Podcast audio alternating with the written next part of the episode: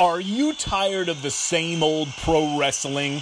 Then check out the amazing action on Powerslam.tv, the biggest indie pro wrestling channel in the world.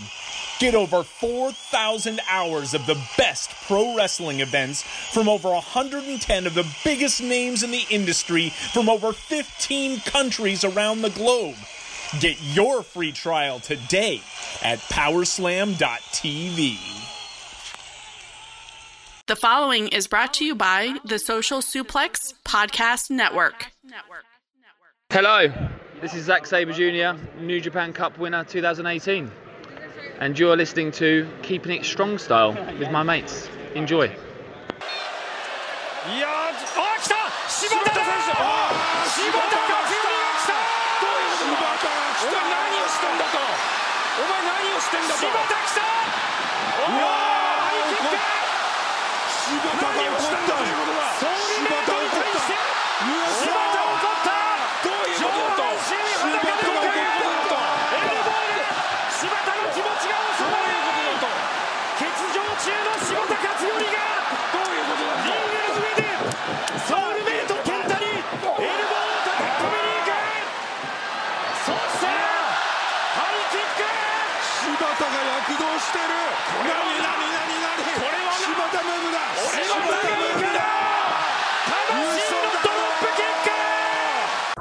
Yo, this is Rich Latta from One Nation Radio. This is brought to you by the Social Suplex Podcast Network. We present to you the Ace of Podcasts, Keeping It Strong Style. Let's go. It's the Ace of Podcasts, Keeping It Strong Style. Covering New Japan, they ready to hold it down. Jeremy Donovan and the young boy Josh. Come and hit a job out and bury all the frauds. From the Tokyo Dome over to the G1. Social Suplex is the network where we can get it done. I'ma chill and let them have it, cause this is just an intro. Keeping the strong style, 6 stars from the get-go, boy. Yeah, from Tampa Bay to the Tokyo Dome, this is Keeping It Strong Style with your hosts, Jeremy Donovan and the young boy Joshua Smith, and thank you for listening. Welcome to Keeping It Strong Style, the ace of podcasts on the Social Suplex Podcast Network. Jeremy Donovan here with Rich Latta. On today's show, we'll be reviewing Royal Quest, answering your questions, and covering all the latest news in the world of New Japan Pro Wrestling. You can support our show by subscribing to the Social Suplex Podcast Network on the podcast app of your choice and leaving a rating and review. You can also get all the podcasts and columns over at socialsuplex.com. This episode of Keeping It Strong Style is brought to you by Powerslam TV. Powerslam TV is an independent wrestling streaming service with over 5,000 hours of wrestling from companies across the world. Use the promo code SOCIALSUPLEX to get your first month free. Also, make sure you check out our Pro Wrestling Tees store, prowrestlingtees.com/socialsuplex. That's where you can get your official Keeping It Strong Style t-shirt as well as other t-shirts here on the Social Suplex Podcast Network. And like you heard in the intro, I am joined this week by Rich Latta. The young boy is taking Labor Day off, so I called in my main man, Rich, OG. This is the OG edition of of Keeping It Strong Style. Oh man, glad to be here. Watched Royal Quest over the weekend in addition to NXT TakeOver UK and AEW All Out. So I talked about AEW yesterday. Today will be New Japan, and I'm glad to be here back on the show as always. Yeah, man, we had a pretty crazy day on Saturday watching Royal Quest, NXT TakeOver Cardiff, and All Out, 11-hour day, just jam-packed of some great wrestling. And like you mentioned, you guys talked about All Out on One Nation Radio this week, and now we're going to talk about Royal Quest. First things first, we have a question here from Reddit user, why did you do that, bro? Because with the last 2 fight shows having a number of issues, do you think New Japan would be better off trying to broadcast these international shows themselves? So, Fight TV had a ton of issues.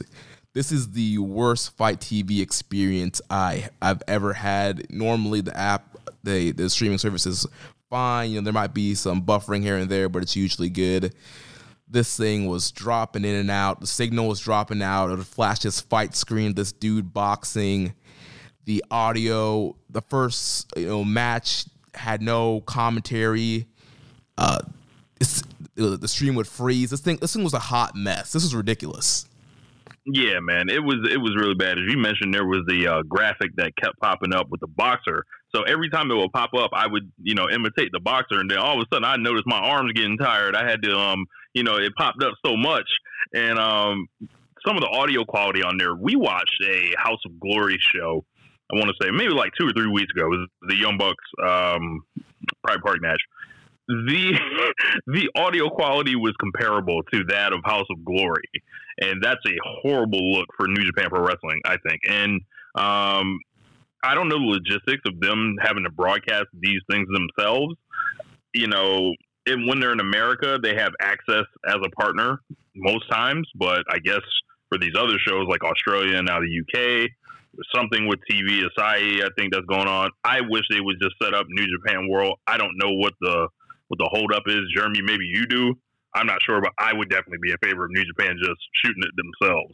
Yeah, personally, I agree with you. I'd be with New Japan, filming these themselves and handling the streaming themselves. I mean, I've been a New Japan World subscriber for like two or 3 years now, and I've never had an issue with New Japan World streaming. And I know the whole thing was Fight TV paid for the production of this show and got the rights for this show. So I know on one hand it's like, hey, this company is offering to pay for the production and handle all that. We don't have to worry about stuff. That's some money that we can save, and then they'll give us the file and we'll put it up on New Japan World and everything will be good. But when you're getting issues like this on a big show, it's not even like this was like, a house show level thing where you had like a bunch of, undercard tag. This was a big show. You had, IWGP title match, never title match, a tag title match. This was a pretty big show, and it kind of fell in line with all the stories that are happening in New Japan World. So to be advertising Fight and trying to get your, loyal New Japan fans who already have New Japan World to try and buy this thing on Fight TV is just a bad look. And the next time they want, I think people are definitely going to be remembering this experience. And I think people are like, you know what? I'll just wait. I'll skip it. I'll wait till it's up on the proper format I like. And, I think they're taking a risk with that because, the more time passes, wrestling moves so fast. It's like, the Super J-Cup, like that's not going up until now. It's September 2nd today, right? We don't know when that's going up. That's going to be out of the news cycle, essentially. Out of the current moment. And I think they run a lot of risk doing. Yeah, definitely. And yeah, it's just like you mentioned, people are just going to wait. The main reason we're a New Japan podcast. I want to make sure we got this in and reviewed it, and we're going to be watching wrestling all day, so why not? But, going forward, if this is going to be the type of, quality we're going to get, I'm just going to wait until it's up on New Japan World, and we'll do something else that week for the show, because this was absolutely ridiculous. Yeah. Did you get a refund? Yes, I did. Yeah. Secure the bag. Right? it was very funny. As soon as like the option for requesting the refund was thrown out there, the stream all of a sudden got better. Oh yeah. That's, I imagine that's not a coincidence. So we have another question here from Reddit user Brian James Interactive.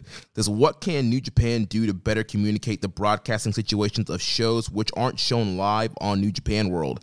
I can't even count the amount of times I saw people asking when and how the Super J Cup and Royal Quest shows were being shown. Despite it being agitating, it obviously points to a little poor communication somewhere in the chain. Well, I mean, yeah, like I would probably say like use your outlets, like as far as like your news, your wrestling media outlets. Like they have Fumi, who they can go through to get stuff up on like places like F4W.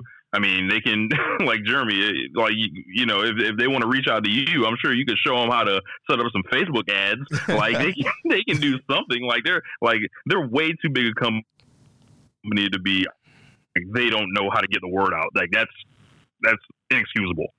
Yeah, man. Because, you know, we even mentioned it sometimes on this show, and people were still asking, you know, the wider fan base. I know not every New Japan fan listens to this show yet. So, yeah, the wider fan base was, you know, asking when these shows were being up and how long they'd be up. And, you know, at least with Royal Quest, we know it was the Fight TV deal where it would be up in 3 days, and it is up now on New Japan World, as cleaned up as possible. You know, they've obviously cut out the, you know, the Fight TV guy in between matches. But the audio still not great. So yeah, they got to. I don't know constant social media blasts, like you said, like advertising, or it just needs to be a thing where they, you know, they need to have a date ahead of time, like Super J Cup. Just say sometime in September. Okay, what, September 1st, 15th, like 30th, like when in September? And like you mentioned, there's so much wrestling going on that it's going to get left behind. People, they're going to be trying to watch NXT on USA now, 2 hours. AEW is going to be starting in October. This huge wrestling weekend we had with the UK TakeOver and these other pay-per-views. Super J Cup, you know, not everybody watches everything like us as a maniac in one day. People are going to break it up and watch it on different days. And the longer they wait to put Super J Cup out, it's going to get lost behind. And that's going to be a tournament of great matches that not a lot of people are probably going to see until, you know, December, when people are like off on Christmas vacation and just kind of chilling on a lazy Saturday to try and catch up. Yeah. And you know, they're doing commentary on these shows for like, you know, and like on Royal Quest, like Fantasmo and were in the ring and all that. And they're like, yeah, the winner of the Super J Cup, El Fantasmo. And it's like, oh, great. Like, it's like it feels like, you know, you ever heard of stories about how in WCW they would tape stuff ahead of time, like 8 weeks in advance. And then you're doing like, they would send guys out with a belt that hadn't actually won them yet and different stuff like that. I kind of got that vibe from it. Yes, exactly what it was. You know, I know so many people who have been trying to avoid Super J Cup spoilers, and if you try to watch this show live, next thing you know, you're getting Super J Cup spoilers thrown at you left and right. So it's just one of those things. Like I can understand maybe doing a house show, a special house show that's not really canon, and it goes up on New Japan World later, like the New Beginning and USA shows that happened earlier this year with the whole Visa thing. Those were like house show quality shows, and, you know, they weren't really in canon for the most part. You want to put those up on New Japan World on delay, fine. But when you have a big tournament like the Super J Cup that has a lot of history and it's going to have a lot of implications on storyline going forward, you have this big Royal Quest show with several title matches and several angles that are leading into the Destruction Tour. It's like you got to have a better game plan on getting those up sooner and letting your fan base know when they're going to be up. I mean, if New Japan wants to start handing out the bags to keeping it strong style, like, you know, I'm sure, you know, some can be arranged where, you know, we can help get the word out here and something like that. I don't know. Yeah, you know, everybody can just feel free to reach out to us, and we know we'll try and guide you as best as we can and what we know. Obviously, like I said earlier, we knew the deal with the Fight TV, but Super J Cup, you know, the whole thing there is Kevin Kelly has to voice that over in order to get up on New Japan World. And I think it should have been one of those things where, like, okay, yes, Kevin definitely deserves a break. He was in Japan for over a month doing the G1 Climax. He was going to be doing the Royal Quest show. You know, that's when they should have pulled out some of these B-team announcers that they have, you know, fly out Chris Charlton, Mabs Gillis, some of these other guys that they've tried out, you know, Rocky Romero. I mean, Rocky was there in the tournament. You know, these are guys, English guys that have done commentary that do a great job. It's like, hell, Lanny Popo, bring him back. Yeah. No, I'm just kidding. Somebody, yeah, you know, call, you know, me and Young Boy, we'll fly up there and do commentary. But yeah, they should have used a B team and just put it on New Japan World Live. I understand that, you know, Kevin Kelly is their lead voice, but hey, he's only one guy, and he had a hell of a time in July and August covering all these G1 shows and having, you know, only a few weeks off and then having to fly to the UK. So yeah, they have all these other commentaries loaded up. They should have used that one, put a team together, and got those shows airing live. Yeah, man. They have a long way to go logistically still, to be like a worldwide powerhouse, like as a company. Like the wrestling's there, the stories are there, but We're talking about the actual presentation of how people can enjoy what you see. Like, and there's those are just things that will turn people off that want to be snobs about it. We're willing to fight through that stuff because we're like hardcore, but not everyone is. So, yeah.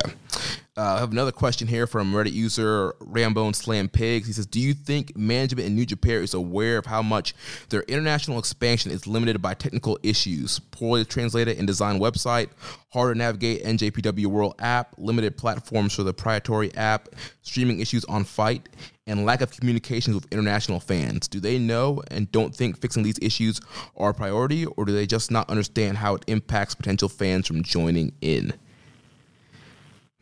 Loaded question there. You know, we've heard all kind of stuff about kind of how international shows and international expansion has been handled behind the scenes. You know, last we kind of talked about the Michael Craven story.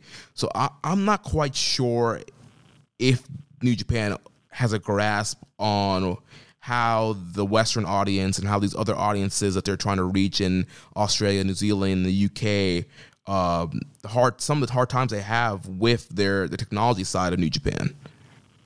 I'll say this. I'll give them credit for the stuff that they have done thus far.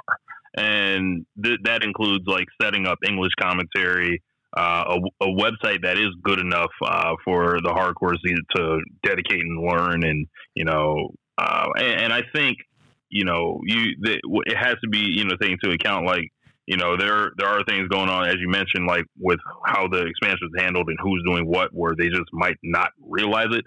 But it's a hell of a lot better than it was in 2015. Yeah. So maybe it's just like, maybe it's a situation where these are just still the growing pains that it establishes that, or that it takes to establish them as, you know, a powerful multimedia company in the West and beyond. Yeah, and you hit the nail on the head with the growing pains. I think, you know, they are growing so fast and so rapidly, and they do have a diehard fan base in these different countries that they're trying to reach out into, and people love the product and want to consume it. And maybe it's one of those things, like they can't keep up right now with the speed on which they're growing and getting everything set up. But like you mentioned, they have, you know, New Japan World is so much better, I think, laid out than it was when it first came out. And we have English commentary, we have an English website that's updated often, we have an English Twitter. You know, there's been a lot of effort to kind of reach out to the Western expansion and the Western audiences and the audiences across the world. I mean, we're getting more shows now here in the U.S. We've had shows in Australia. We just had a show in the U.K. So I do think, you know, they want to reach that audience, but I think it's going to take some more time for them to kind of get where they need to be across the board with technology. Yeah, they gotta drop some yen and get the right folks in the right like positions to and trust them to lead it, and you know, and I think we'll see like better growth. Yeah. Another question from Reddit user Brian James Interactive says, do you think Royal Quest will become a yearly event? The show is essentially sold out with just over 6,000, and such an amazing show that I think they can pull it again once a year. Yeah, I mean, I would like to see Royal Quest be kind of a yearly show. Obviously, the UK market loves New Japan. Guys like Suzuki and Ishii and Tanahashi and Zack Sabre are all wildly over there. And the UK audience, you can tell by the crowd chants, they follow the product. They know, even for like the Young Lions, they knew everything. So I think having more shows in the UK would be great. Just I would like to see just the broadcast of it be done better. Nah, the UK don't get nothing. Sorry. Blame Boris Johnson. No, I'm just playing. I think it would be tight. And, you know, the more that New Japan can become a global company, the better, like, look it is for them to be able to have people, because they have stars that they can headline with in those countries. Like, we know Okada and Tanahashi are gods over there. We know Suzuki's, like, is a double god over there. And then in addition to, you know, them having Ospreay and Sabre, so you can rotate those matchups over the next couple of years however you want. And, you know, in addition to anybody else that they may pick up, like El Fantasmo, for example. So they've got guys. It reminds me of Fire Pro. It literally does. Like when you're in the Fire Promoter world, and how it works is, you know, you have your company that you run, like me, I have the Florida Wrestling Alliance, and we grew and we're huge in America right now. And right now we're trying to break into Japan. So what did I do? I have a bunch of stars from Japan that I have that are really popular in Japan, so I can start running shows and headlining with them. And it's the same like concept here.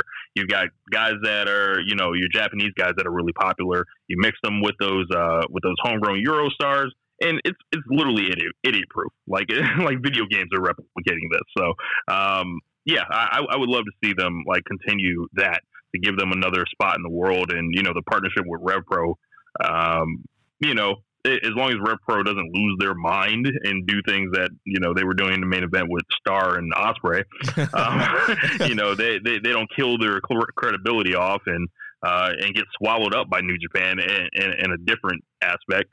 Like as far as like, you know, how Ring of Honor was swallowed, I think RevPro can, you know, benefit from this as well. Definitely. All right, so let's start talking about the show now. So the show opened up with a 6-man tag. We had Rocky Romero, Sho, and Yo Roppongi 3K defeating the team of Ryosuke Taguchi, Ren Narita, and Shota Umino. Nice opening 8-minute match. Your basic good young lion opener. It was just awesome how over Shota Umino is now. Got a lot of shooter chants throughout the match. So clearly his time with Jon Moxley has helped, you know, get him over with the fan base. And obviously UK fans are watching because those shooter chants are strong. Not only they're gonna have to make a shooter T-shirt and then just put a gun on it, like. But yeah, this was good. Show ends up getting the win here with the Project Ciampa backbreaker. So then we followed up with tag action. We had Juice Robinson teaming up with Kota Ibushi, the G1 winner, take on the Bullet Club team of Yujiro Takahashi and Hikuleo. Juice and Kota end up getting the win after Kota hits a Bomaye and Kamagoye on Hikuleo. Thought this was a solid match. I mean, obviously, I think everybody expected Juice and Kota to win. But it was good seeing Hikuleo. He's kind of been in the Rev Pro in the UK the last couple of months, kind of on a mini excursion. And I think he's really leaned out, and he's really starting to kind of get a hang of this thing and looking better in the ring. Yeah, man. Hikuleo, it looks like he's lost like 15 or 20 pounds. In addition, he has a great look. He's, I hope he essentially, like, whenever Fale retires, Hikuleo's the one to retire him or just literally step into his spot, because he looks like he's worth a lot more even already. It was nice to see the Golden Juice, aka PP, Team PP, and you know, the birth of that team, and you know, their clownery at the end of the match. But yeah, Hikuleo, like, is a great look. He has great size, and I'm very excited to see what he ends up becoming.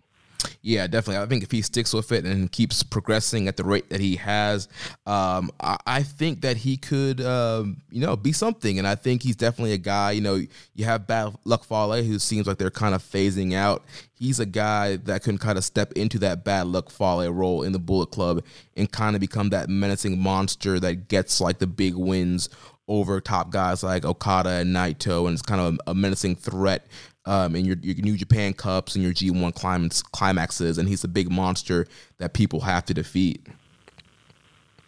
Yeah, I think they just need to send him to the Lance Archer big man camp for a couple weeks, and then you know, run it back that way. Yeah, just, you know, start flipping, doing dives. Oh, man. Yes. Can't lose. But speaking of flips and dives, the following matchup was the newly formed team of the Birds of Prey, Will Ospreay and Robbie Eagles, taking on the current IWGP Junior Tag Champs, the Bone Soldier Taiji Ishimori and El Fantasmo. This was a non-title Junior Tag match. What do you think about this one, Rich? I thought this was an electric 11-minute match. I really enjoyed this, and what I really liked about it was there was no obvious pin eater here. I didn't know what was going to happen. I didn't know if it was, you know, going to be Phantasmo beating Eagles or, you know, Ishimori taking the pin. Fantasmo was taking the pin. I didn't think Ospreay would take the pin, but it was cool to see Ospreay and Eagles with the matching outfits. I'm with this. These two should wrestle. Like, these two teams should wrestle again a lot. Hopefully they do. And you think Will's going to be in the Super Junior Tag League? He might as well. I mean, he's been in almost every tournament there is this year. Might as well do that too. Yeah, why not? And I thought it was excellent. So always like seeing Taiji Ishimori work, and him and Robbie Eagles were fighting each other, and they just looked like two angry 10th graders just fighting it out, fighting their little hearts out. And we got to see Josh's favorite guy, El Fantasmo, out there, which was, funny. And it looks like they're set up for, a tag title match in the future, probably at Destruction, right? Yeah, and we'll talk about a lot of Destruction matches were announced earlier this morning. We'll talk about those, but yeah, they're going to have a future junior tag title match coming up and a junior title match coming up too. But like you said, yeah, this is one of those matches where you didn't quite know who was going to be the pin eater, and it could have gone either way, because, I mean, you could have had Fantasmo kind of build momentum up going into a junior title shot, or you could set up Ospreay and Eagles as challengers for the junior tag team titles, and that's the route they went. That's the route I thought they were going to go. But yeah, this was a great junior tag match. Ospreay and Eagles gelled really well together, got the win with a double Spanish fly off the top rope onto Ishimori, and then post-match they made the challenge for the IWGP Junior Tag Team Championship. So that's going to be great to see that match once again for the title match. We had a question from one of our listeners who's actually there live at the Copper Box. Matthew Tawate says, is Ospreay even better in tag action than epic singles? I would disagree, because he's just been that damn awesome as a single. Mm-hmm. I haven't seen enough Will Ospreay matches. The only ones that really jump out to me prior to this was when him and Ishii, and then him and Tanahashi fought the Golden Lovers. Of course, both of those were excellent, and this was excellent too, but, I mean, I think to say that would be a slight to his singles work.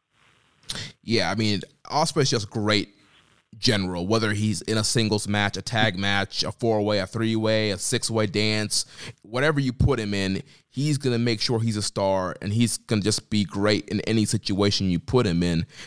So, yeah, he's just a phenomenal wrestler. And so I'm excited that he's a guy, he's exciting to watch. He excels no matter where you put him.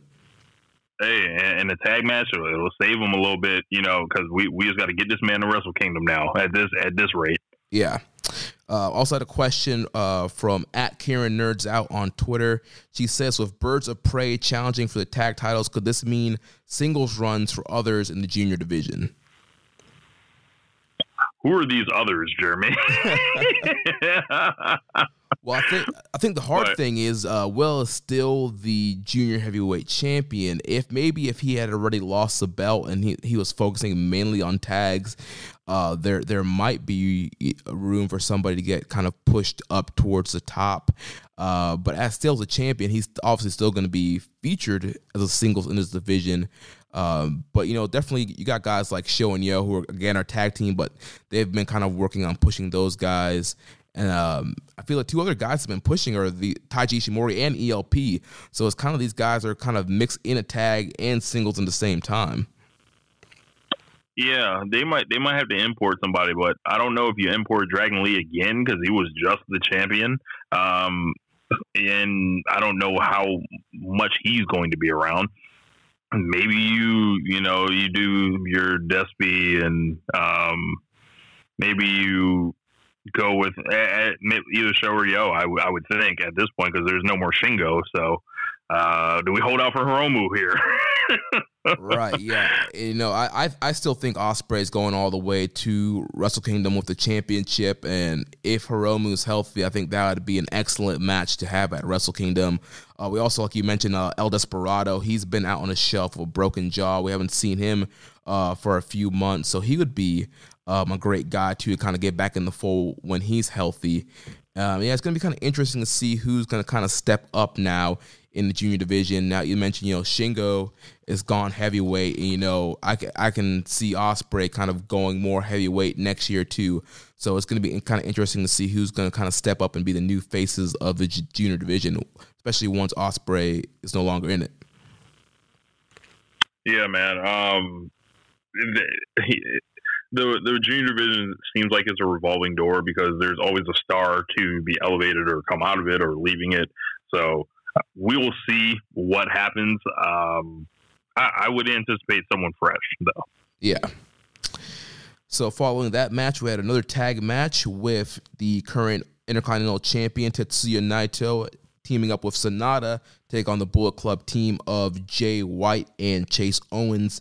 I thought this was a fine match, you know, nothing too over the top here. Little three-star affair, kind of building up to the Jay White and Naito IC title match that's coming up.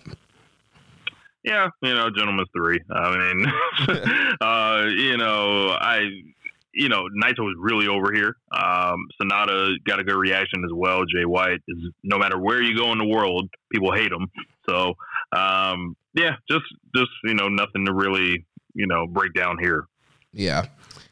There was a post-match angle. Jay White attacked Naito post-match, hit Sonata with a chair, but then eventually Naito came back and hit the Destino on Jay White and covered him, had the crowd count to three, and then he threw Jay White out of the ring, stood tall. So, you know, definitely we're getting closer to that Intercontinental title match towards the end of this month. So it's going to be I was shocked to see, like... Good. I was shocked to see some of the LIJ guys like helping each other in a beat down, because we know LIJ dudes don't have each other's back, and we know, you know, from Jericho how he was wearing them out, and you know. Yeah, man. So yeah, because obviously Evil, Ibushi weren't there, Shingo wasn't there, so that was it. There wasn't even an option for help. So luckily Naito was able to kind of get things back in order. Right. So next up, we had our first title match of the evening for the IWGP Tag Team Championships. The champions, the Gorillas of Destiny, Tamatonga and Tangaloa, defend the titles against Aussie Open, Mark Davis and Kyle Fletcher. Aussie Open, Australian tag team that wrestles a lot in the UK and Rev Pro and on the indie scenes.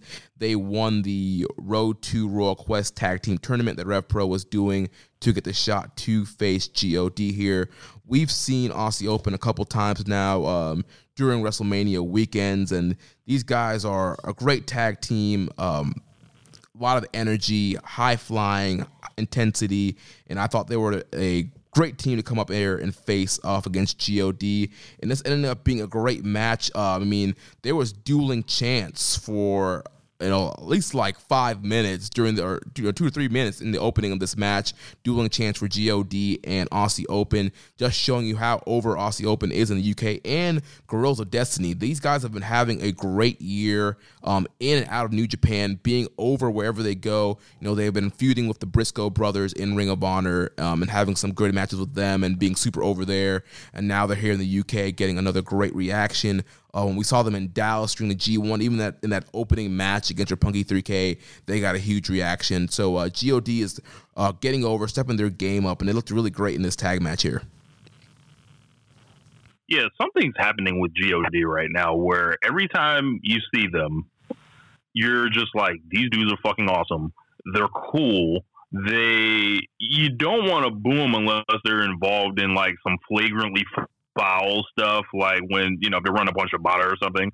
But yeah, hell of a year for GOD. What's up to Tamatonga? And I think that they are, I would think they're a candidate for, you know, tag team of the year, like, you know, before, you know, everyone else gets like, you know, accounted for, which looking around the world, I mean, who besides GOD are you talking about? Like the Bucks have not, you know, they've not wrestled a full year like these guys have, and just every time I see them wrestle, I think they, you know, from the entrance music to everything, just it was the complete package as a tag team for me. And all the Open was good too, and you know they're over to the UK audience. This is a perfect place to use them. And it ain't like there's a million teams running around in the heavyweight division in New Japan. Why not bring them to the World Tag League? Yeah, I think Aussie Open would definitely be a great fit for the World Tag League. You know, I was actually saying last week, like, why not, you know, flip the belts here and put them on them, bring it in, start a fresh rivalry, because even though GOD is having a great year all around, there really hasn't been that tag or rivalry for them here in New Japan. They've, you know, kind of been back and forth with Evil and Sonata, and that's pretty much it. I mean, we've lost Killer Elite Squad with Dave Boy Smith Jr. leaving New Japan. We don't have War Machine anymore. You know, we're kind of grasping for straws here for heavyweight tag teams to go up against GOD, and it's just one of those things where you kind of think, let's just combine these heavyweight and junior tag divisions, just have one overall tag division, because then you could have GOD continue to run it with Roppongi 3K, GOD against Birds of Prey. You know, you can do some interesting matchups with some of the juniors and heavyweights instead of, you know, just trying to find just one team and killing that match to death over and over again with these teams. I mean, like, if it's going to be GOD and the Evil and Sonata again at Wrestle Kingdom, it's going to be like, oh my gosh. Yeah, I was going to say, it feels like we're just like, we're killing time until Evil and Sonata get put back together, and like, yeah, go do it again. But we'll see. Hopefully not. Yeah, it's going to be interesting to see how World Tag League is done this year and who they're going to bring in, because, you know, we've had some departures and things have shaken up. So it'll be interesting to see what's going to be, who they're going to bring in this year for World Tag League. So then, yeah, man. Next up, we had the Never Openweight Championship match with Kenta taking on your boy, the current champ at the time, Tomohiro Ishii. I can't believe this. This man Kenta, this whole Kenta, this man beat Tomohiro Ishii for the you never want to mess with Tomohiro Ishii championship belt. Obviously, this match has a lot of controversy around it, but this was a war. And, you know, Tomohiro Ishii is now freed up to go ahead and challenge for the IWGP title now. So I guess I got what I wanted. Yeah, no longer holding on to that Never title. That opens him up for bigger things. Yeah, but this was a mini tournament. Yeah, January 4th and 5th. Yeah, there. He could be the fourth guy in the tournament. You know, beat Naito, then beat Okada. Tomohiro Ishii, your double champion on January 5th. Yes. But yeah, this was a hard hitting affair here, and you know, expecting that, especially with Ishii and Kenta. And these guys are just rocking each other with slaps and chops and elbows and strikes. And one point during the match, we had Kenta. I think he landed on his head after a German suplex, and seems like he had a concussion. Yeah, and we were all watching it together, and we were like, whoa, his face looked like it just, like, dropped. Like, when we saw him, it was just like, whoa, he's rocked. And I kept saying that over and over. This guy's rocked. Like, because this is what Ishii does, right? Kenta, I don't think he's had anybody hitting him like that in the last 5 years, you know, to the way Ishii does. And, you know, there's a lot to really like break into about this match. I loved it, and you know, I wasn't thrilled with the winner because, you know, I don't rock with the Kenta stuff like that, but they obviously got something they want to do with them. But I think we should get into these questions, because this is actually like bigger than the match. Yeah. So first we had a question from Reddit user ablue3, said, do you guys think that Kenta will be IWGP Heavyweight Champion in the future? That's going to be a hard no for me. Kenta, hell no. Kenta, he's been doing good since he's returned to Japan, but obviously it's not, you know, Noah Kenta that everybody loved, you know, in the early 2000s. This is kind of a Kenta that's not in the peak of his career anymore. He's going to be on the decline, and with the current crop of talent that New Japan has, I don't think Kenta has what it takes right now to kind of carry that mantle of being the IWGP champion and having a run. Maybe he can have a title match, but I don't see him going forward as a champion. Definitely a title match, and if Tomohiro Ishii can't sniff the IWGP title, I don't know how, on what planet Kenta would sniff the IWGP title, so... Yeah, man. The next question from our buddy Dan Coffin. He says, Kenta was clearly hurt in his match with Ishii. Why didn't they stop the match early? Because they're bad with stuff like that. I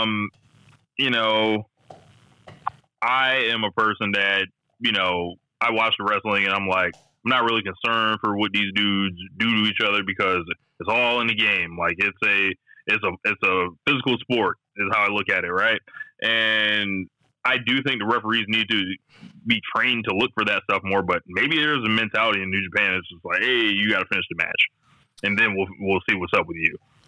Right, and I just don't know. It's one of those things if they kind of – I don't know how they train the referees. Like, I'm not sure if their referees are kind of looking out for that thing, especially in these strong style matches where guys are taking kind of heavy hits and are selling. I mean, we've seen strong style matches where it looks like guys get knocked out, and, Ishii's a great guy for selling. He kind of bumbles around. You could be confused and think Ishii has a concussion and stop the match early, and then that would kind of, totally ruin a good Ishii match, especially if he's not really concussed. So I think it's just one of those hard things to look out for in these strong style matches, and I'm not sure kind of if their referees are trained up on the signs to kind of look out for. But, I mean, clearly watching at home to us, you can clearly see that Kenta was concussed. I mean, there were times where he would just go for moves and wasn't fully in it. Took a long time to get up. We saw after the match, after he won, he had a hard time even climbing up the ropes. And then we've heard the reports on Wrestling Observer Radio from Dave Meltzer that he was taken to a hospital after this match to be checked on. We don't have a full report on exactly the diagnosis of what the checkup came out. We don't know if he did have a concussion or not. I'm pretty sure it was just based on his movements, how he got rocked, how he was just walking after the match. And, yeah, he looked out of it. Yeah, and on a more joking note, it sounds like a who really won scenario. Like, so, but yeah, hopefully Kent is fine in the long run, and this isn't something that is going to alter his career. But this guy has had an injury history that has not been kind over him. He wrestled a really hard style for a really long time. He reprogrammed his body to work in WWE, and then he's jumping back here. This type of stuff can happen. So it's amazing that nothing happened to Moxley like that. When he came in, what he ended up with was a little out of his hands. But this is part of the game. Dudes are going to get concussed. Yeah. It'll always happen. Yeah. And I think in New Japan, I think the referees are probably more, they lean more on the wrestlers, what they can say they can do. Because, I did see Marty Asami, talking to Kenta at points, but it seemed like Kenta was saying to him that he's fine. So I think the referees are going to kind of leave it in the wrestler's hands. And if Kenta says he's fine, he's going to keep the match going. And maybe if Kenta wasn't responding to him, maybe he would have stopped it. Not 100% sure. Again, I'm not sure what their protocol is or how they train these guys. But it's just one of those things. If the wrestler is going to argue with you and say he can go and is going to continue the match, then I guess maybe it's kind of out of the referee's hand at that point. I don't know. Yeah, I think that they've – I don't – like, what WWE does normally is really good. Like, if someone's concussed, they'll stop the match, in most cases. It just comes down to communication. I think they have to be – and a lot of this comes down to athletes' pride. They don't want to say they're hurt, and, it's a tough business and stuff like that. But at some point, your brain's your brain. And if you're loopy and you don't get it right back, you need to probably signal for help because we don't want anyone to die in the ring. But as I mentioned, this will always happen.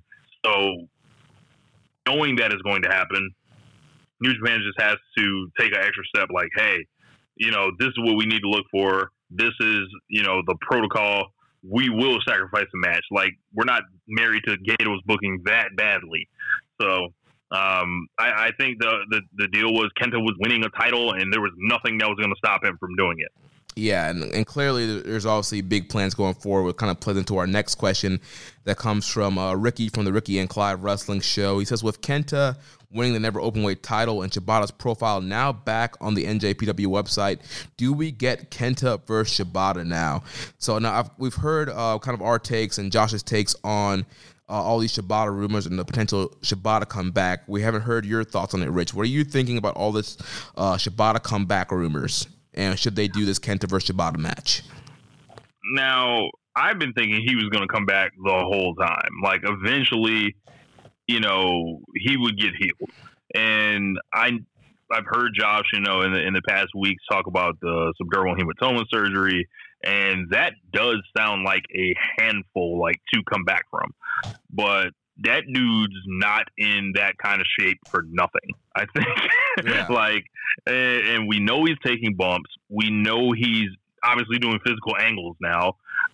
If they can, you know, say, hey, y'all can only hit each other's chest, and, you know, Shibata, maybe he's not the Shibata of old, but he damn sure looked pretty good. He looked physical doing that last angle.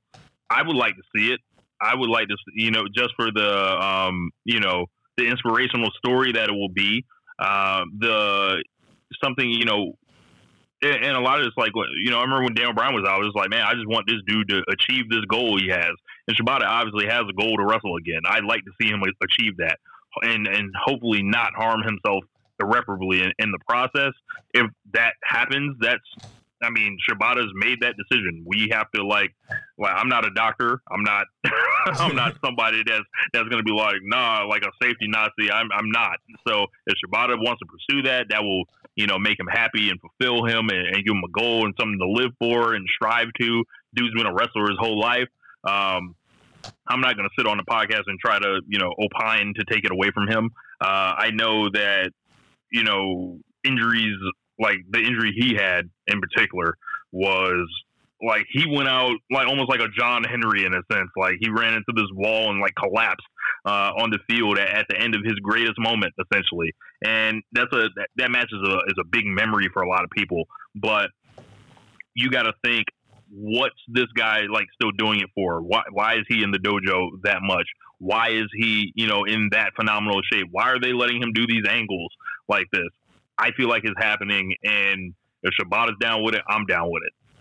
Yeah, you know, it's one of those things, you know, once Shibata, you know, became the coach of the LA Dojo, and they did that first set of documentaries on the LA Dojo, Shibata said that he was trained to come back, and a lot of people kind of laughed that off and, you know, think it was never happening. But obviously in Shibata's mind, like, he was dead serious. He wants to come back, and like you mentioned, he's in phenomenal shape. Obviously not only training the LA Young Lions, but training himself in that LA Dojo and getting back into in-ring shape. And it's going to be one of those things where it's going to be up to the doctor. Like you said, like, we're not doctors. I mean, we can watch the YouTube videos. We can read about the symptoms and read about what happened to him. But at the end of the day, if a doctor clears him and says that, Katsuyori Shibata, you are clear to wrestle again in a New Japan Pro Wrestling ring, then, hey, the doctor said he's good, then let's see it. I mean, this is a money match here. They have two nights at the Dome to sell out.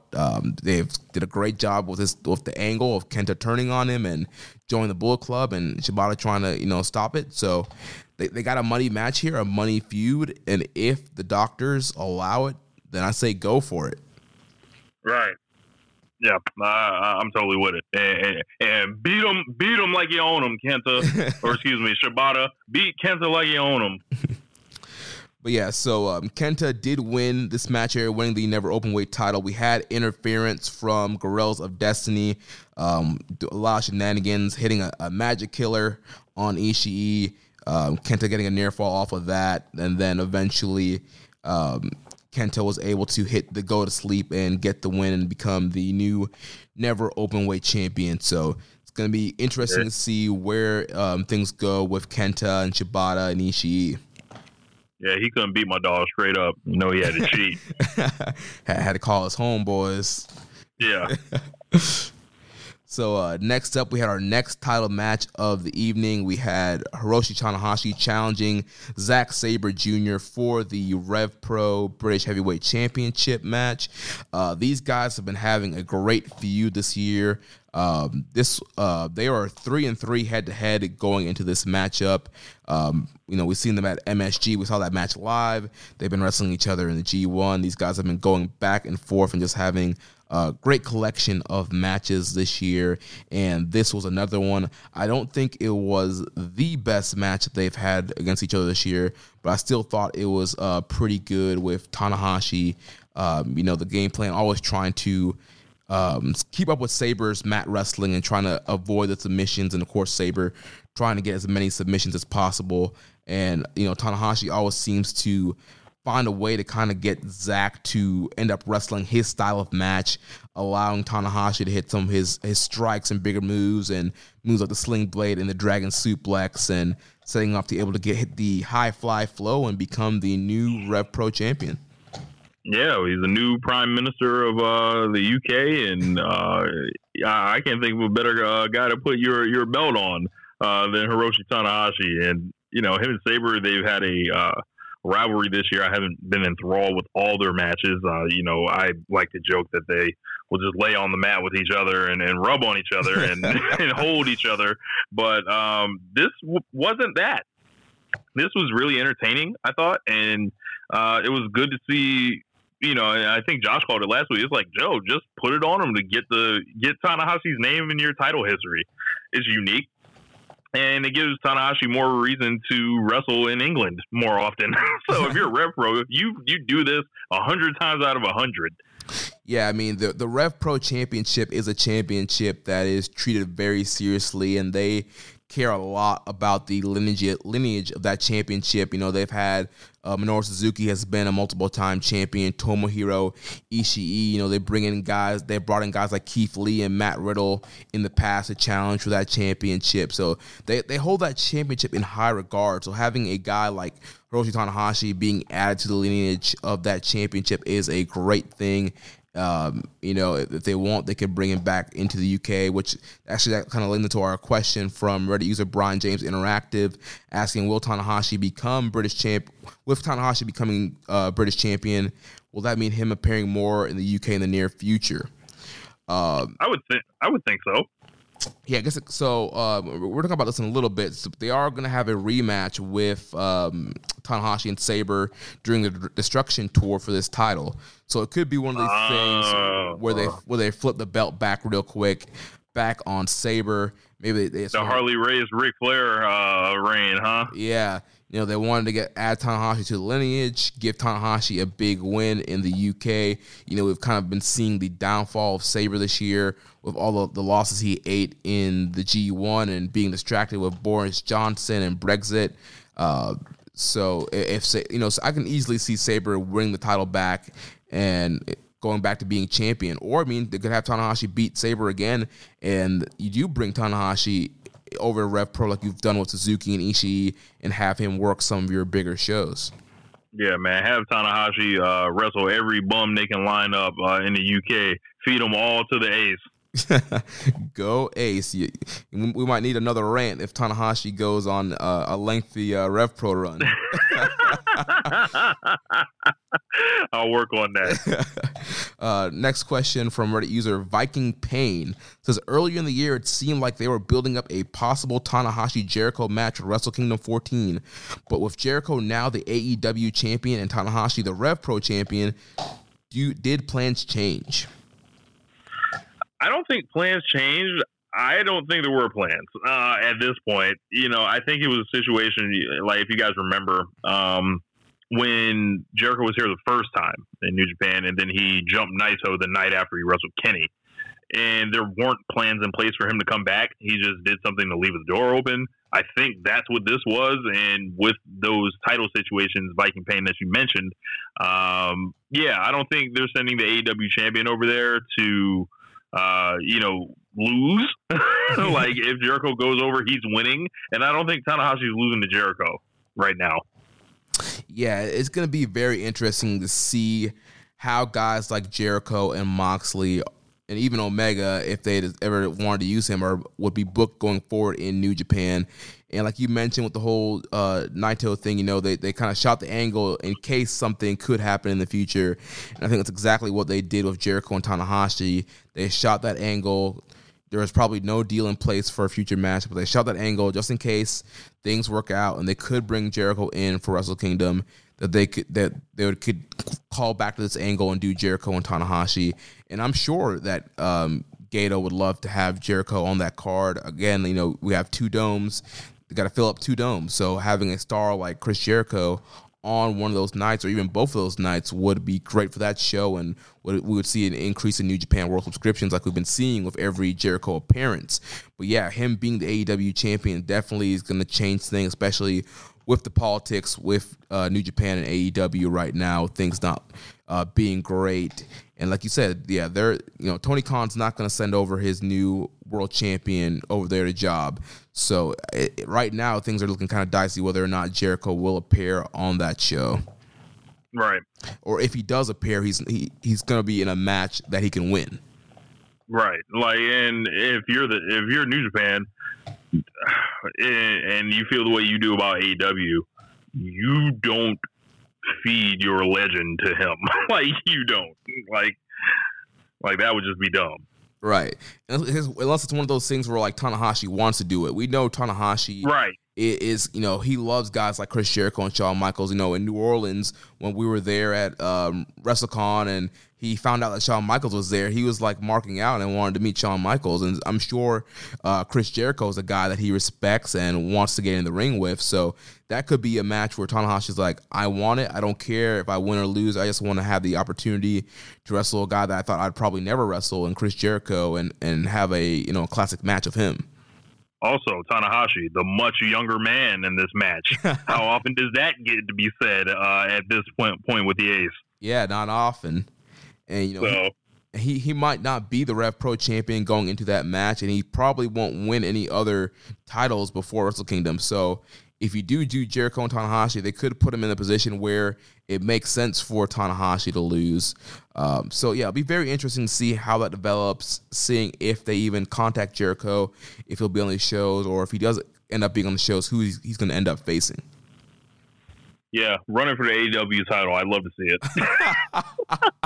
it. and have Tanahashi win. Oh, man, that'd be great. Have the Ace come into AEW. Yeah, they come over here and give it back to Kenny. Yeah. You know? You know, if Kenny can ever win a couple matches, you know? Yeah, seriously. But yeah, it's going to be interesting to see what they do with these guys. And I don't think Jericho will be losing the AEW championship before Wrestle Kingdom. So I definitely think he'll be going into January as a champion. So we'll see what happens there. Yeah, man. So then the main event of this show, we had the IWGP Heavyweight Championship as Kazuchika Okada, the champion, defending against the King, Minoru Suzuki. And man, this was a great main event to this show. Okada and Suzuki just have great chemistry with each other, and all their matches they've had have been great. This was another great match, and Suzuki was just a monster in this match. Very dominant, and was brutalizing Okada. I mean, there was that one striking sequence where he would keep striking Okada. Okada would fall. He would pick him back up, keep striking him again. Okada would fall, pick him back up, strike him again, and then finally hit a big hard slap and knocked Okada down and raised his hands in the air like he won the match. That was great. Yeah. Like, Suzuki's like, he's Japanese Jericho for me at this rate. And, like, the way he just does, like, different things, and he just feels different. And it's a testament to him and his conditioning and his dedication to the craft that he's over in his 50s, I believe at this point, 51, maybe 52. He still comes off credible. He still has an aura about him. He's not an old man. Like, you don't even think of him as an old man. And everyone just has to respect him. Like Okada can't roll out here and just mail it in, and not that Okada would do that anyway. And, you know, I enjoyed the match. There was some technical difficulties when I was watching this, so I feel like I missed a portion of it. But towards the end, crowd was into every single thing that was happening. I don't think anyone thought Suzuki would win, but this was, you know, a fine addition to their catalog. yeah, it's one of those things, like, going into this match, everybody was pretty much sure that Okada was retaining, Suzuki wouldn't win, but still the crowd was into every near fall, and Suzuki made it very believable at points all throughout this match that he could win the match, and there were times where he would get so close to being able to drop Okada on his head with that gotch pile driver, and it was a very great, 34-minute match back and forth. Suzuki looking very strong, and I thought they did a great job building this match up. I mean, Suzuki missed a whole G1 tournament in order to build this matchup. That was the whole story. Suzuki being frustrated that he was left out of the G1, want to murder somebody for not being in the tournament. All throughout the undercard of the tournament, he was just wrecking havoc and winning every undercard match with that gotch pile driver, and then on the last night, pinning Okada and proving that he's still the king, and he should be a guy that's in the G1 and a guy that's main eventing and going for the title. And so, having him miss a G1 just added so much more to this match and added to the story. And I thought it was a great build, a great matchup, and a great way to end this show.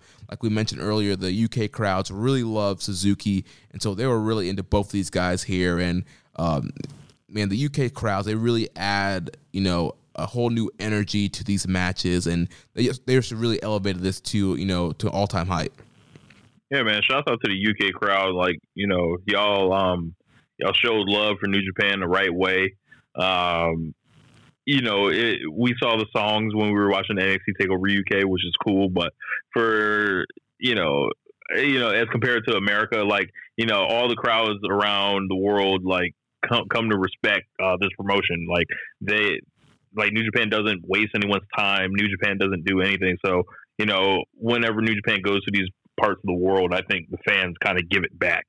And that was nice to see that. Yeah, the crowd was just rocking all night and totally into everything. So yeah, great crowd. That's why earlier I said I would definitely love them to come back here and do more shows in the UK, especially if you're gonna get that type of energy from the crowd. We had a question here from our Twitter follower Jack Dean at UndoubtedlyDean on Twitter. It says, where would you place Royal Quest Okada versus Suzuki in the anthology of their matches? This was a great match. And I mean, Okada and Suzuki always have great matches. I'm not sure if this is their best one they've ever had against each other. I would probably have to go back and watch. I mean, I really liked the anniversary match that they had in the rain last summer, and also their match. I think they had a match in the G1 last year. I believe that was really good also. So these guys just have really great chemistry, but I think I'd have to kind of go back and watch some of their previous stuff to see where this one falls in place. Yeah, same here. Like, I think their best one is that New Beginning match where Suzuki just beat the hell out of Okada's legs the whole time.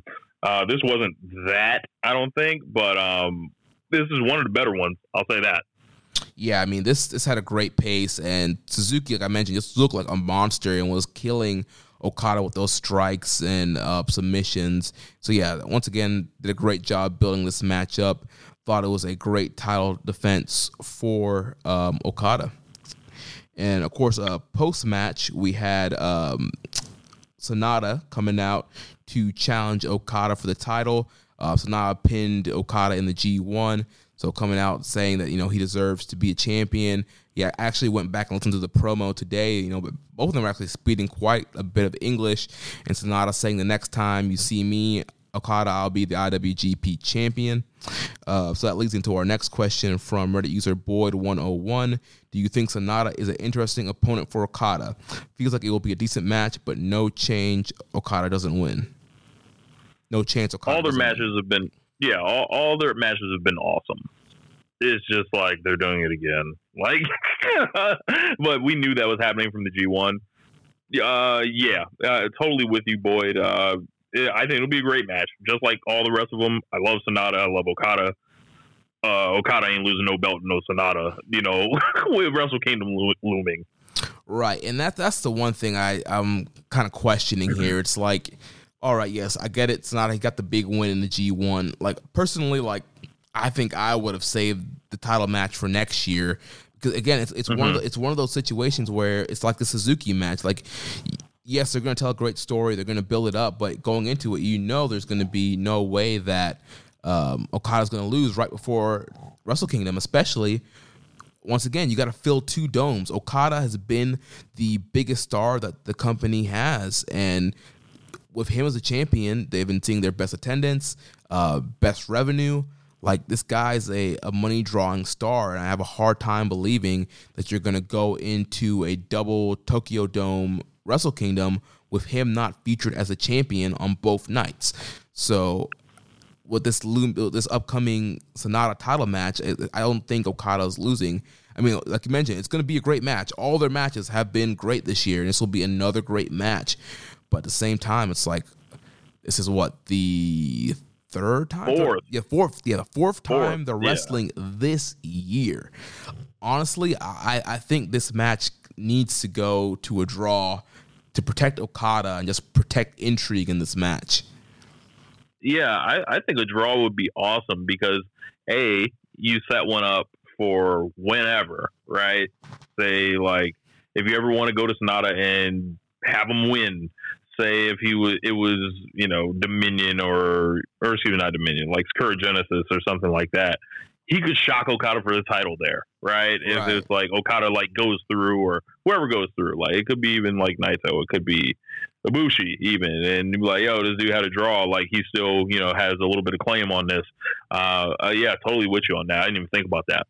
Yeah, I think that kind of needs to be the route they go in order to be build intrigue in that match. Because like Okada beats him again, it's like, what was the point of even giving him that win and trying to tell this rivalry and this story? It's like you could have had anybody else in that A block beat Okada and get a title match. Like, you know, they could have done Will Ospreay. They could have done Lance Archer. Right, you could have done Lance Archer. Give Lance Archer a big title match. So. I think if this is going to be a program they're going to keep going to in the future, I think Sonata needs to get the draw here and kind of build a story up like Okada is losing his edge against Sonata. And like you mentioned, have Sonata pull up a big upset, maybe at one of these New Beginnings or Sakura Genesis or something like that, if Okada is going to leave the Tokyo Dome as a champion. Yeah. So that's going to wrap things up for our Royal Quest preview. So this coming up week on New Japan, we have the Road to Destruction Tour that's going to be kicking off, and the Young Lions Cup is going to be kicking off. So on September 4th, we're going to have Shota Umino taking on Clark Connors, and Tsuji is going to be taking on Alex Coughlin. On September 5th, we're going to have Ren Narita taking on Carl Fredericks, and Uemura taking on Richards from the Fale Dojo. Then on September 6th, we're going to have Connors taking on Fredericks and Richards taking on Coughlin. And then on September 8th, we're going to have Umino against Narita, Tsuji against Uemura. And then we'll have the big Yuji Nagata anniversary match with Nagata, Nakanishi, Kojima, Tenzan, and Liger taking on the Bullet Club team of Jado, Yujiro, Tangaloa, Tamatonga, and Bad Luck Fale. You going to be checking out any of the Young Lions Cup, Rich? I believe I will. I'll be definitely looking for the finals. I definitely hope we are. It's all round robin, right? Yeah. Mm-hmm. Yeah, I'm definitely going to be tuned into the Fredericks-Umino match. I definitely want to see Umino and Narita. Hell, I want to see Tsuji because he's like, he looks like he's been imported from like 1979 or something. So, you know, I'm down with it. I do want to watch like as much of this as I can if I have the time. Yeah, I think, this Young Lions stuff's going to be great. Like we mentioned last week, all these Young Lions are great, and these are going to be some great singles matches. And it's going to give New Japan fans a reason to really tune into these Road 2 shows because, you know, the full cards for the Road 2 shows haven't been released yet, but it's going to probably be a lot of multi-man matches building up to some of the bigger matches on the bigger Destruction shows. So these Young Lions Cup matches are going to bring some intrigue and awareness to these Road 2 shows. So we're going to do some news, and then we'll get into some of the off-topic questions that you guys ask, and then the recommended match of the week. So first up in the news, we've had some stars confirmed for the Fighting Spirit Unleashed tour that's coming up in September. From the main unit, we have Hiroshi Tanahashi and Kota Ibushi. From Chaos, we have Kazuchika Okada, Tomohiro Ishii, Hirooki Goto, and Yoshihashi. Okada will only be appearing in Lowell and New York, will not be in Philly. and LIJ. All five LIJ members will be there: Naito, Evil, Sonata, Shingo, and Bushi. And then from the Bullet Club, we will have Jay White, Tamatonga, Tangaloa, and Kenta. So looking forward to seeing what matches will be announced, and hopefully some of these shows will be broadcasted live or maybe not that long on tape delay up on New Japan World. Access, we calling you. Please don't leave it up to Fight TV. Yes, please. Our friends at Access, please, I hope they get the rights to this thing. Yes. So then, like I mentioned earlier, this morning we had some big matches announced for the Destruction Tour and for King of Pro Wrestling. So for the Destruction Tour and Destruction in Beppu, we're going to have the rematch with Hiroshi Tanahashi defending the Rev Pro British title against Zack Sabre Jr. Then in Kagoshima, we're going to have ELP and Taiji Ishimori of the Bullet Club defending the IWGP Junior Tag titles against the Birds of Prey, Will Ospreay, and Robbie Eagles. And we're also going to have Kota Ibushi defending his Wrestle Kingdom title shot, his briefcase, against Kenta. And then in Kobe, we're going to have Shingo taking on Hiroki Goto. Yeah, man. They got a couple things they need to do. They need to have Ibushi kick the hell out of Kenta to make up for what happened in the G1. I think Ibushi owes him a couple receipts. Hopefully, Kenta can stand up to the punishment because Ibushi's feet are coming at him, as well as a big Kamigoye. And then Shingo versus Goto. Just let them dudes go kick the shit out of each other, and I'll be happy with that. And you know, I'm here for the new leader of LIJ, Shingo Takagi. Yeah, the Shingo Goto match in the G1 was great, and you know, I'm all for these two guys as having another strong style match and battering each other. I just hope we don't see any 50-50 booking here, and you know, I'm all in for Shingo getting the full push here, but maybe they have plans for Goto, and maybe Goto's going to get the win back again. So it'll be interesting to see the outcome of that one. Yeah, man. So then we have King of Pro Wrestling matches announced, and King of Pro Wrestling is in October. We're going to have Will Ospreay defending the Junior Heavyweight Championship against El Fantasmo. We're going to have Jon Moxley defending the U.S. title against Juice Robinson. And then we're going to have Okada defending the IWGP title against Sonata. Any of those you're really looking forward to? I want to see Ospreay and ELP because they've, you know, done some matches before that were really good. Ospreay's on a hell of a tear. I'm interested to see how he's going to close the year out. And then Moxley, does he drop that U.S. title now to Juice, and how active is he in New Japan going forward until Wrestle Kingdom? That is very interesting. Okada and Sonata, we already know what happened. Yeah, I think, yeah, the Ospreay and ELP, I think from an in-ring standpoint, might be the one that I'm most looking forward to. But from a story-wise, I think the Moxley-Juice match is going to be the most interesting to kind of keep our eyes on. Like you mentioned, is John going to drop the title right here, kind of going into AEW TV kicking off, or is he going to keep the belt? And is New Japan plan on using him at Wrestle Kingdom? So it'll be very interesting to see. I think Jon Moxley's deal ends after Wrestle Kingdom, so it looks like he will be on that show one or both nights. So it'll be interesting if he's going to go in as a champion or not. I would bring him in as a champion, like, and then like whoever you want to have take it from him there, even if it's Juice, do it again. Fuck it, like, like you got him on papers. Use that U.S. title, like get as much as you can out of it. Yeah. Then we have some news here from the Wrestling Observer newsletter. This comes from the newsletter. It says, because of the Olympics in 2020, which takes place in August, and most of the key arenas will be used, the decision has been made to move the G1 to fall of next year.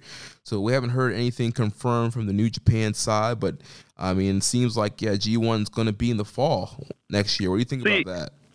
See, this is strange for me. So I'm just wondering why the G1 would have to move. Why wouldn't the Olympics move for the G1?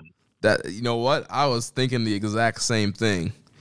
Like, you know, this is the grade 1 climax. Yes. Like, you think I care about archery? You know, you think I care about, you know, curling?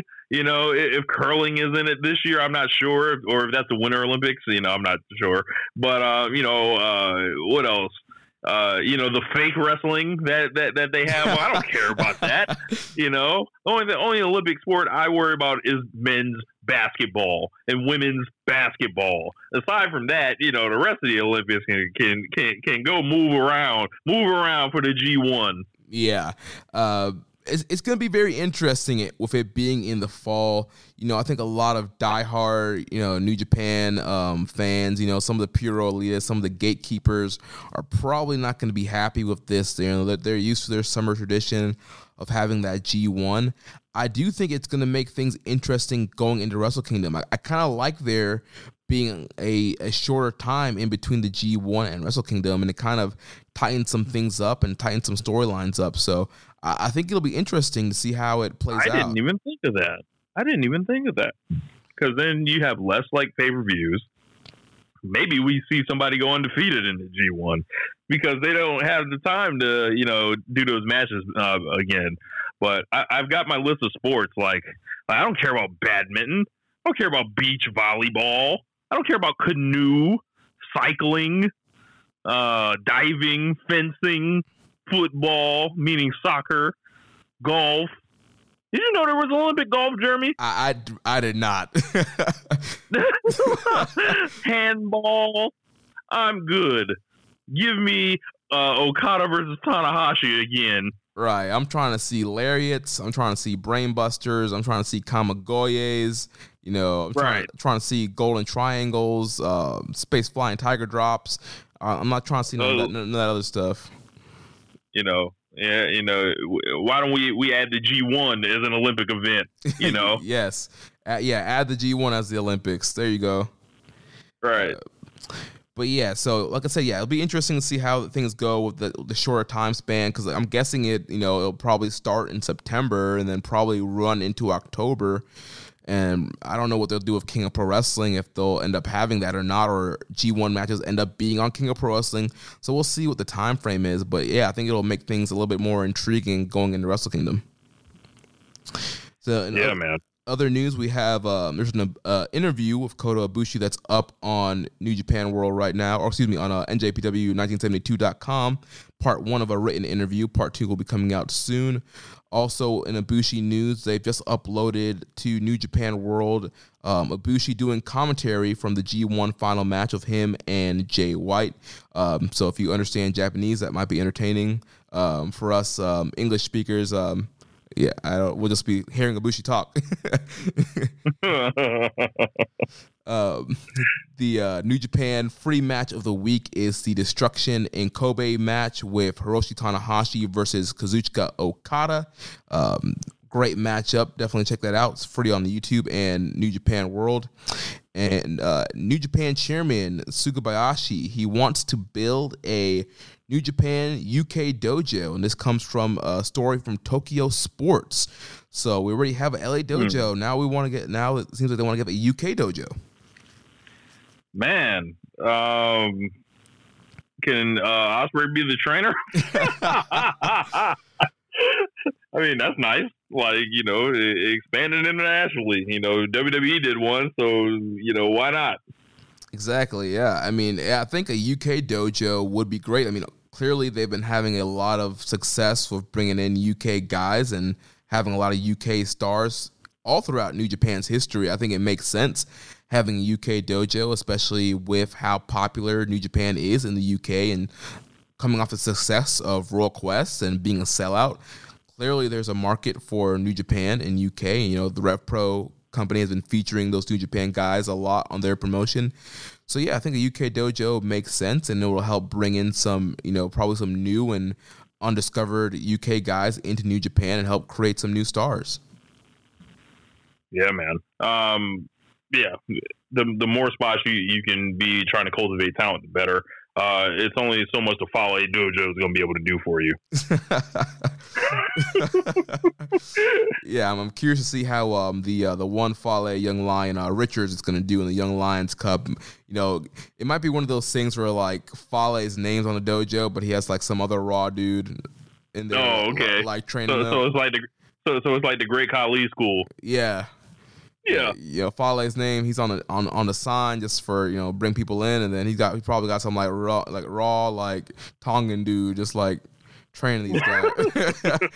he probably has like Haku in there, like just like chopping these dudes. And, oh my god, hitting them with the spike, with the, you know, Tongan spike, and yeah, headbutt, yeah, headbutting these dudes. Yeah. Yep. Yeah.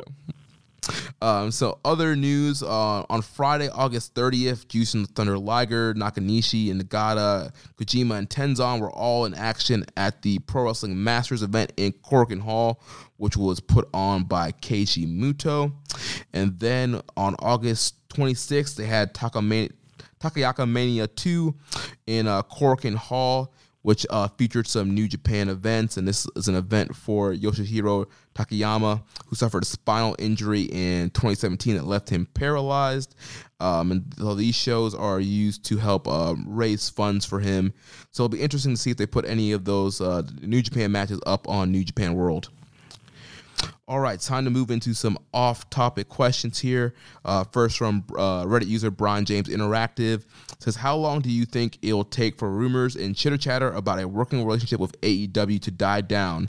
It's been coming on a year since everything went down, and it still seems a hot topic, despite there being zero interaction to make it seem it'd be anything otherwise. Seems to me a lot of AEW side on the coin of wanting things which simply aren't there. I don't think it'll ever die down, because it's ultimately beneficial for both of them to work with each other. And the sooner both sides get over their hurt feelings, I think, you know, it will be the better.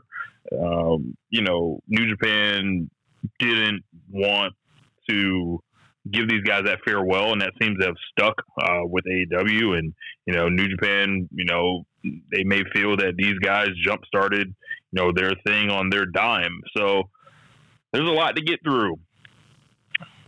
Yeah, you know, especially having guys like Jericho and Moxley working for both promotions, I think that's going to always leave the door open for fans, you know, clamoring for these guys working together. And especially with guys like Kenny Omega, who has it in his contract that he can work internationally. And I know a lot of AEW talents can work internationally, since, you know, there's not going to be as many AEW dates as, you know, other promotions that run TV. So fans are going to want that. And like you said, I do think it makes sense for kind of both of them to work together and do a talent exchange. But I will say, I do think New Japan, they should work together, but they shouldn't rely on AEW and like they kind of relied on Ring of Honor for their U.S. stuff. And, you know, they had that relationship with Ring of Honor and would bring the New Japan guys over for these global wars and world-to-world tours. And they didn't really run shows without Ring of Honor guys. You know, even some of the U.S. shows they did, like Fighting Spirit Unleashed in the past, featured a lot of Ring of Honor guys. And now they're coming to the States and doing full-on New Japan shows using their New Japan roster. So I think they should. I think that's what people want to see. Right, and I think they should still do that. I think they should still do standalone New Japan events, and I think that's really going to help build their name up with the Western fans and bring in new fans and grow them in the Western market. And then you can just do like maybe a super show of AEW, or just have some of your guys wrestle on AEW shows and not be completely reliant on them to run shows in the U.S. Hell, do it once a year. Do Starrcade 95 with AEW New Japan. I think I'd want that more than anything. Yeah, and I like you mentioned, it's going to be a relationship that would benefit both guys and help some of their younger guys get some exposure. You know, I would love to see, you know, like Private Party against Roppongi 3K in a junior tag situation, something like that. You know, open up the door for dream matches, and I think will just help elevate both companies working together. You get the reunion of things like, you know, Shota Umino and John Moxley, you know, in a tag team, which everyone would lose their mind for. And there's just so many cool things that can be done by them working together. And if they stay in this state of a cold war that they have going on, it's going to suck because, like, you know, I like seeing Kenny wrestle Japanese guys. I like seeing, you know, the Bucks wrestle, you know, in New Japan. I like, you know, that whole dynamic. And part of it is just gone. It's almost like this era that's like, it's over. And I think people are always going to clamor for that because that's a time when a lot of folks got into New Japan. Like it or not, like if you're someone that thinks the elite, you know, needs to go away and, you know, they were a waste in New Japan, blah, blah, blah, whatever.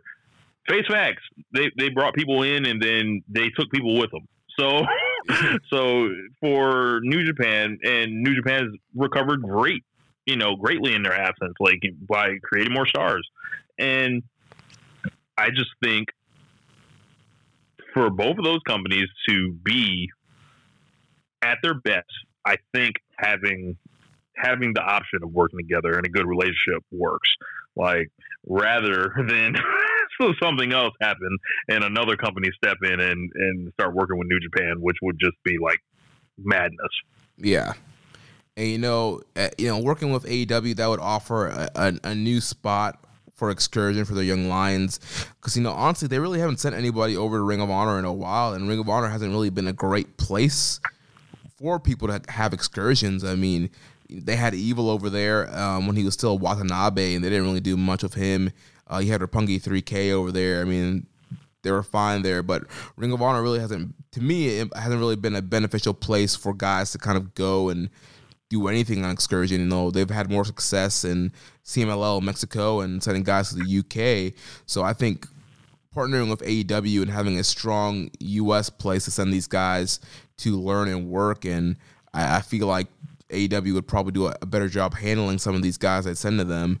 And also they would have like a Japan department, like for AEW, they would have like Kenny and Nakazawa to look after those dudes and make sure they travel okay and different things like that. Yeah. Exactly. Yeah.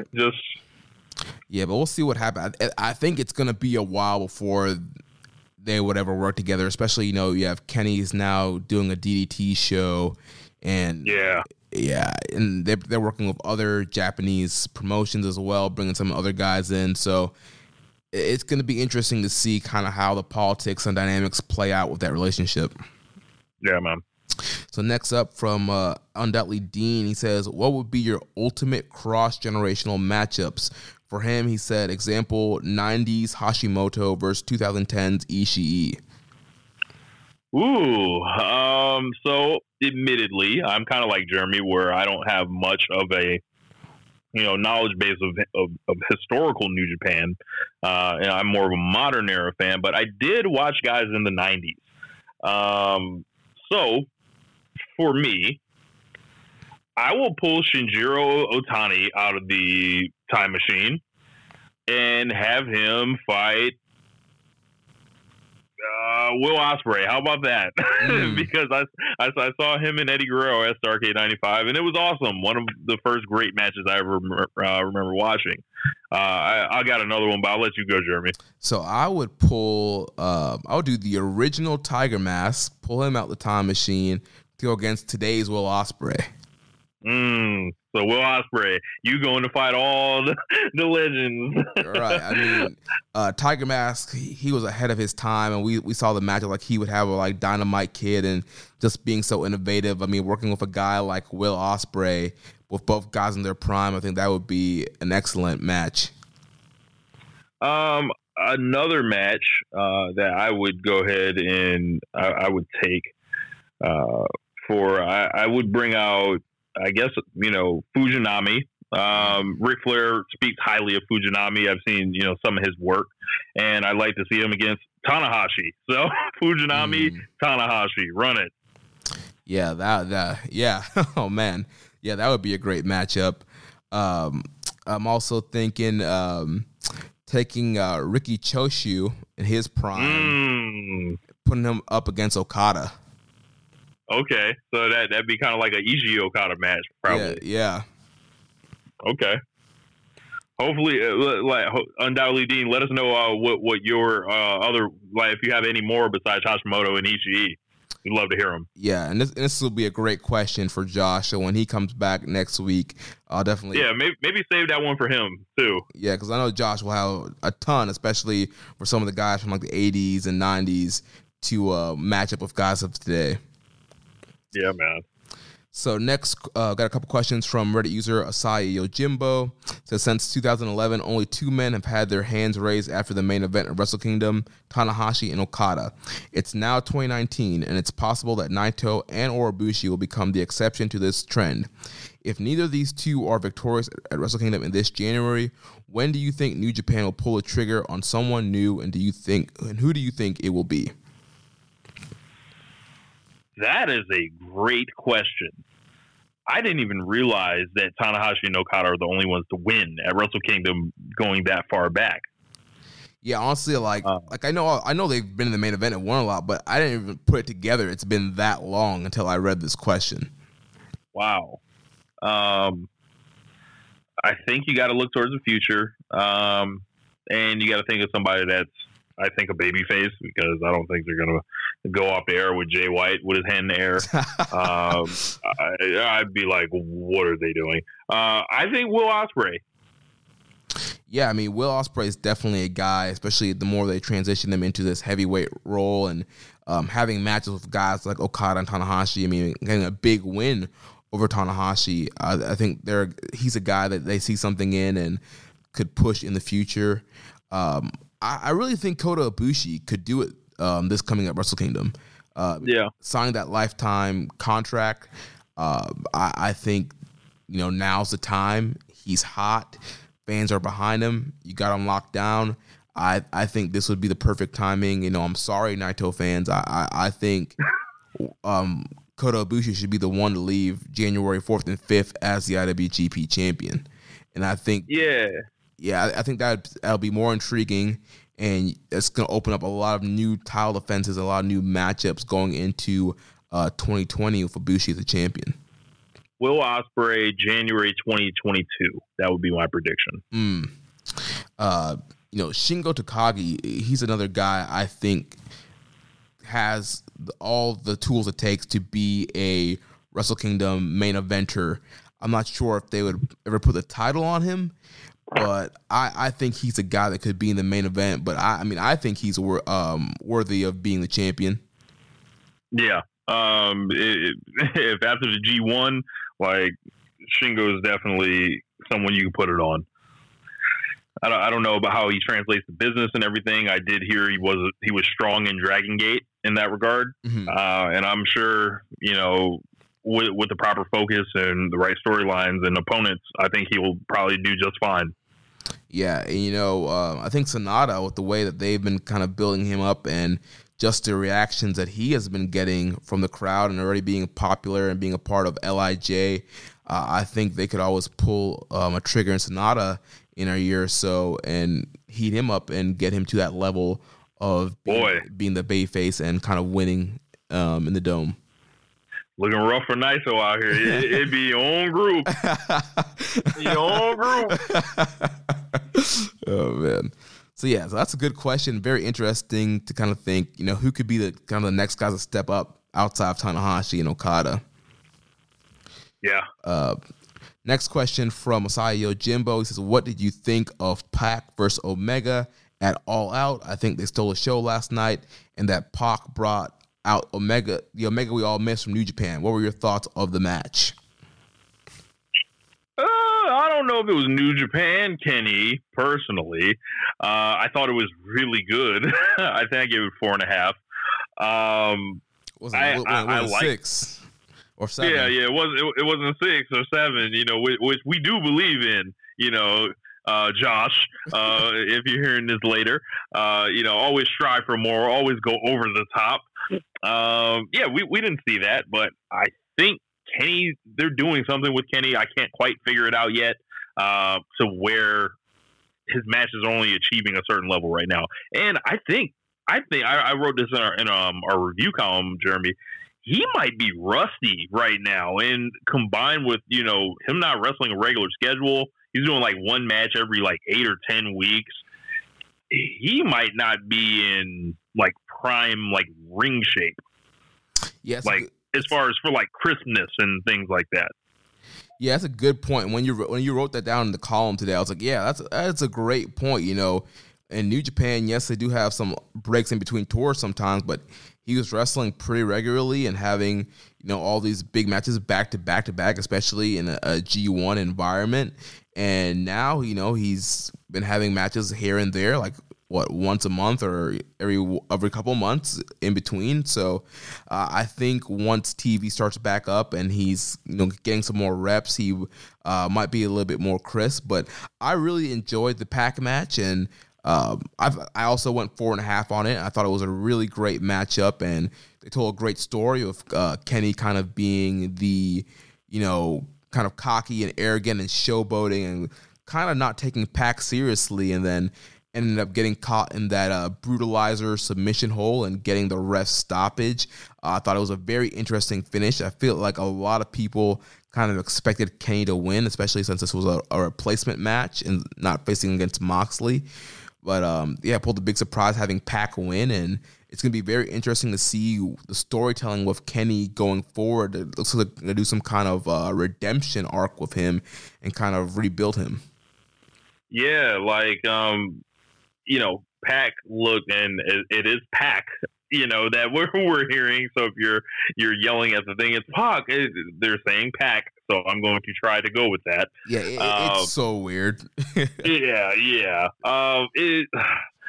It was good to see him come in, and I don't think you bring him in just to beat him on his first match, because you know, a lot of my thinking on Kenny is that he's bulletproof, like from losses, and you know, it doesn't make me think any less of Kenny to lose. It's almost like an unselfish act, because despite what, you know, head asses may have written on something like Twitter, for example. So I think I saw someone bring a point of, and actually this was I won't say even well-respected reporter. I'll just say a reporter in a high place said this.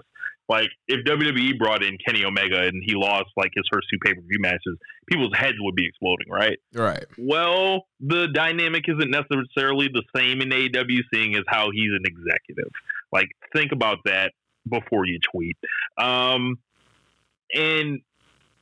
these people have a lot of trust right now. So the matches are still good. And, you know, I think that, you know, they had a great match. And they have a lot to figure out with Kenny, because, you know, only so many guys can go for the belt. So somebody has to do something else. And maybe Kenny's just doing something else right now. So I'm willing to, you know, see where it goes. Yeah, it's going to be very interesting to kind of see where they go with Kenny. And it, like you mentioned, it's one of those things where I don't think the loss hurts him. He didn't get pinned. He didn't tap out. It was a ref stoppage, so he can come back on the promo and say, I did not give up. I did not want the match to stop. And so that can kind of be the angle they go with. And, you know, I'm kind of a big kind of a – this might be a kind of an old school kind of thing, but I'm very big on when a new guy comes into a promotion that he should not lose his first match if you're going to be pushing him. You know, that was one of the things I hated about Lucha Underground. You would have all these, you know, new cool guys coming in, and they would lose their debut match. It's like, okay, like, why should I care about this dude going forward if he, you know, first, you know, you hype up the debut and then he loses. So I'm kind of glad they went with Pac winning, especially because it seems like he's going to be, you know, a big player there, and he's going to potentially be a title contender, especially beating Omega. So I like the fact that they went with Pac getting the win there and doing the ref stoppage, like, which kind of protects Kenny. Right. And if you guys want to see more of our thoughts about All Out, Rich and I did a written review, which is up on Social Suplex right now on the homepage, socialsuplex.com. And then also Rich, James, and Doc Chad Matthews also talked about All Out on this week's One Nation Radio. That's right here on this same feed on the Social Suplex Podcast Network. So go out and check that out. And I'm sure that when Floyd and Amy and Tiffany get into recording this week, they're going to have lots of insights. They were at StarCast and at All Out Live. I mean, Floyd and Tiffany were right there in the front row. Floor seats. Yeah, so they're going to have a great live perspective on what they thought about All Out. So be on the lookout for that later this week right here on the Social Suplex Podcast Network. And then the last thing, you mean this isn't the AEW network? Not yet. You know, and so I start this live this review show and a TV show. You know, if you know WWE starting their network, so you know if AEW wants to start their network, you know Tony Khan, he can call us up. Yeah. You know, so the cash. We buying out Ricky and Clive too. Yeah, man, we change up everything. Elite Nation Radio, keeping it elite. The Ricky and Clive Elite Show. Yeah, man. Yep. Grown men are elite. Yes, grown men watch Elite. Get in the Elite.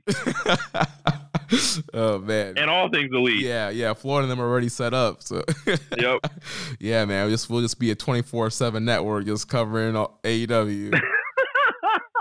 Hey, but we just kidding. But at the same time, though, if Vinnie Mac and Uncle Paul, if they're trying to do a buyout, you know, I'll happily take some McMahon money too. Get on there and talk about, you know, King of the Ring and Braun Strowman and Seth Rollins. So I'll bend over backwards to explain their storylines. You know, if they drop off that bag, you know, this will be, you know, McMahon Defense Radio. Yes. Yeah. Keeping the sports entertainment. Correct. Oh man, but yeah, we're just messing around. But yeah, so one last thing before we head out, the recommended match of the week. My pick for this week for you guys to check out is Satoshi Kojima versus Hiroshi Tanahashi from Wrestle Kingdom 5. So on Saturday before Royal Quest, Josh and I were just kind of messing around and watching some using the timeline feature. This is a great timeline feature that's now on New Japan World that kind of has a lot of the big matches throughout New Japan's history. So, you know, I'm a Kojima mark and scrolled across and saw this Kojima versus Hiroshi Tanahashi match.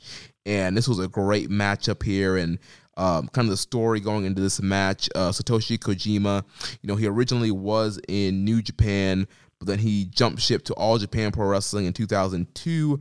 And then, eventually leaving All Japan and becoming a freelancer, came in and win the IWGP Championship. So you have the storyline of kind of like this outsider with the champion, Hiroshi Tanahashi, you know, in his prime, rising up, you know, the face of New Japan.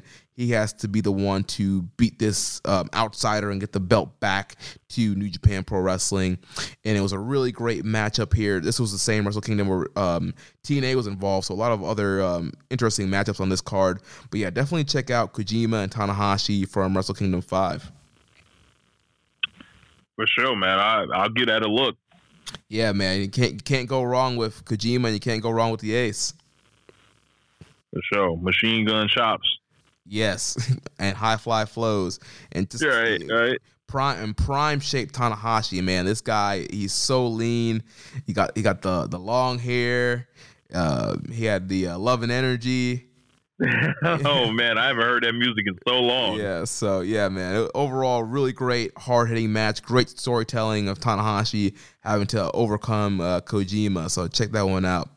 Well, that's going to wrap things up here for this week. Rich, go ahead and tell the people where they can find you. For sure, man. Follow me on Twitter at RichLadder32. I'm also the host of One Nation Radio with James Boyd on Sundays here on One Nation Radio. If you guys enjoy what I bring to the table, check out my show. It's usually a lot, you know, of foolishness and fun. And check out SoSuplex.com. Like I actually, you know, wrote something. So it's been a while. So I'm thinking about writing, you know, something about Jericho with championship to shut down some folks. A more extended take what I did in the last paragraph. But yeah, that's where you can find me. Check me out on YouTube. Type in Rich Latta. You'll see like some music stuff I got going on. Yeah, you know, and I've been loving One Nation Radio lately with all the Stardom coverage. You know, we've all been watching Stardom more, the 5-star Grand Prix going on, and James Boyd, the Joshi expert of Social Suplex, is doing a great job of kind of recapping and getting us all hooked into Stardom. So if you guys are getting into Stardom, which I know a lot of you guys are, you definitely want to listen to One Nation Radio as they're kind of covering the 5-star Grand Prix as it's happening. Yeah, man. So James gonna love that. Yeah. Yeah. At James Boy 87. Ask all your stardom questions. Every single one of them. So next week we'll be back with reviews of the first 4 nights of the Road to Destruction Tour and updates on the Young Lions Cup. Make sure you follow us on social media. I'm at Jeremy L. Donovan. The show is at KI Strong Style. Also follow us at Social Suplex on Facebook. We're facebook.com/Social Suplex. Also join us in the Wrestling Squared Circle, facebook.com/group/Wrestling Squared Circle. On Reddit, I'm the Pro Brat Guy. Josh is keeping it strong style. You can email me, Jeremy@socialsuplex.com. Make sure you check out all the other shows on the Social Suplex Podcast Network. Like we mentioned, Rich and James host One Nation Radio on Sundays. On Wednesdays, we have the Ricky and Clive Wrestling Show from Scotland. Every other Wednesday, we have our podcast dedicated to independent wrestling. Grown Men Watch This Shit, hosted by Jeremy Tate and Chris Bryan. On Fridays, we have Get in the Ring with Danny and Beast Mike. And on Saturday, we have All Things Elite with Floyd Johnson Jr., Amy O, and Tiffany. Don't forget to subscribe and leave a rating and review. We'll catch you next week on Keeping It Strong Style, the ace of podcasts. Peace. Thank you for listening to Keeping It Strong Style. We'll see you next time.